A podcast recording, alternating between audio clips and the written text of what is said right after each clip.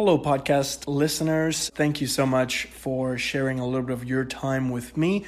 Hopefully, some of these tips are helping you in your daily lives to take better photos of your friends, families, and all that fun stuff.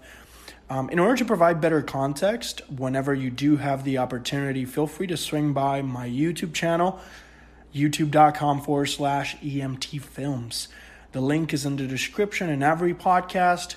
Uh, also, follow me on Instagram where I post behind the scenes on everything that you hear or see in my different outlets. Thank you so much. Have a fantastic day. What's up, everybody? Welcome back. Thank you so much for taking the time to hang out. Today, I want to share with you five reasons why I really like the Snoppa Atom. Let's go. So, the Snoppa Atom was a very, very successful Indiegogo, and it got funded by over 14,000% its stretch goal. So it's a completely different shape from the traditional gimbals that you see. Instead of having the articulation of the back of the gimbal, it's kind of like to the side. And it was very interesting. Um, at first, when I saw it, I was like, oh my God, this gimbal does it all. So it has a bunch of different features. But at the end of the day, this gimbal is meant to stabilize your footage.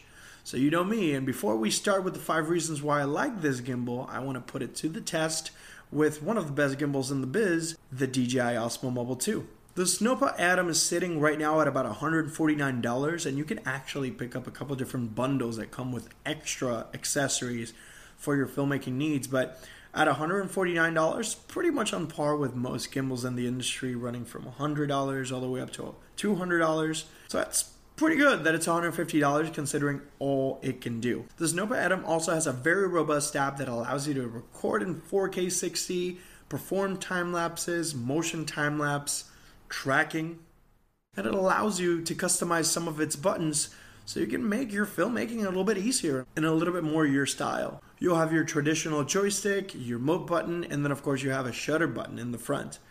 Towards the side, you will find the actual power button, which is kind of like a placed a little bit weird, but it works. It's kind of like in the front towards the left side of the gimbal. But then on the left side, you do have a button that allows you to flip to portrait orientation on the fly, which is pretty cool. Um, and if you hold it down, you can actually rotate the entire gimbal, which is fantastic if you're trying to vlog with the rear camera and then showcase your work. It allows you to create those really awesome movements on the fly. Leads me to reason number one its foldable design. The Snoppa Atom has a very interesting design, and the actual arm doesn't really extend towards the back of the smartphone like other gimbals do. This one is actually going towards the right side, and it's very interesting because this opens up the possibility of performing different move sets for traditional shots or maybe new shots. Now, this design allows you to pretty much put your phone anywhere you want in that grip, so to speak. I definitely recommend some balancing before turning on the Snoppa, but I I kind of dig it. I kind of like the fact that the phone is sitting there, is not being held hostage by kind of like that right motor, uh, and you can pretty much position your phone freely which opens up the possibility for accessories and attachments. This foldable design allows for the whole gimbal to fold and collapse, which is amazing when you're transporting this gimbal around. How many times have you tried to carry your gimbals in backpacks for the gimbal to just be bouncing around and it's open and it's the foldable design is super convenient depending on the outfit that you're wearing that day you might be able to put it in your back pocket or in one of your jacket pockets. Also has a locking mechanism so your gimbal's not dancing inside a backpack. And I find this very, very useful if you're just throwing it in a backpack, you're running and gunning, just pretty much lock all the different joints, put it in the little bag, and keep going. Now, with this foldable design comes a couple different challenges. Definitely something to consider if you're thinking of picking one up. It's just that when you're holding your gimbal like you would hold any other gimbal and you press the trigger to lock, for any jib shots or any reveal shots, the gimbal tends to just simply tilt down and up because the articulation is just simply not like every other gimbal. So it's a little strange to perform the little jib reveal shots or little crane shot without moving the phone. You actually have to go to its side, which at the beginning I was a little frustrated because every single gimbal that I've tried is always pretty much just pushing it forward and pushing it up and down and this one, you actually have to do a side motion, which is not a big deal, but definitely a curveball for some, including me.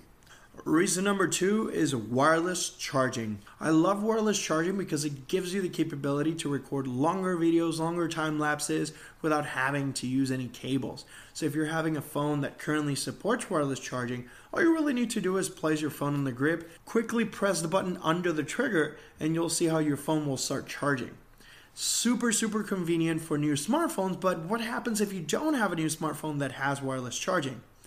Well, the cool thing about this gimbal is that it does have a USB C right on the grip where you can just simply go from USB C to USB C for Android devices or even Lightning cable. So, whether you have a recent smartphone device that does have the capability of wireless charge or you're rocking a previous generation phone that does not, you'll still be able to power your device.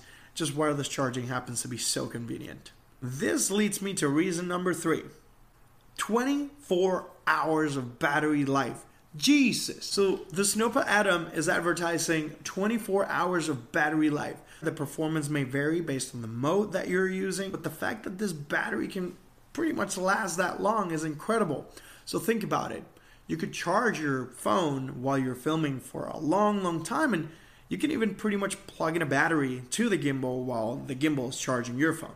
If you're trying to charge your gimbal, it might take up to two hours to fully charge the battery. So make sure you're preparing yourself for that charge if you're trying to get the most out of your gimbal and be able to charge your smartphone device. But this is fantastic.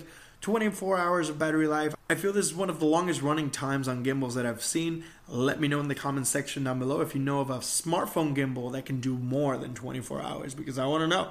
Reason number four. But right next to that USB C port, there's a 3.5 millimeter jack. The beautiful thing about this is that you can go from your smartphone to that jack, and then that jack connects to another 3.5 millimeter jack by the grip. So you can have a microphone connected to the grip, and there's already a wiring system that goes straight to the phone, so you can avoid wires and weird things going on in your phone. So you can actually get a very minimalistic microphone, just plug it in by the 3.5 millimeter headphone jack, and it will go all the way to the phone at the top. On some devices, you might need an adapter, but you should be able to do that no problem through the 3.5 millimeter headphone jack. I just feel I need to mention this because how many times in this channel we've tried to come up with a vlogging rig that has a microphone and it becomes a mess at times. So I do appreciate that Snoppa is trying to come up with solutions uh, to incorporate microphones all through the gimbal. And a reason number five, it's 310 grams of payload. Good God. Now, so far, one of my favorite gimbals has been the Moza Mini Me because it has 300 grams of payload capacity. Now, the Snoppa advertises 310 grams. I actually put it to the test, and there's a slight caveat able to support it. You definitely want to make sure you're playing with your phone's placement in the grip if you're going to be using any lenses like the Moment lenses or any Sandmarc lenses or different accessories overall.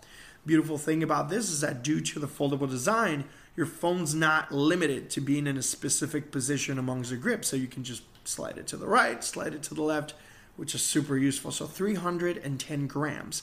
A couple things to consider beware of bulky cases. I had a hard time with different smartphones because I feel the grip was designed mostly with just the bare phone, not accounting for the cases. And as you can see in this clip, it's like right there at the very edge. Just depending on the phone that you have, keep in mind, be careful, don't risk it. But I want to know what you think.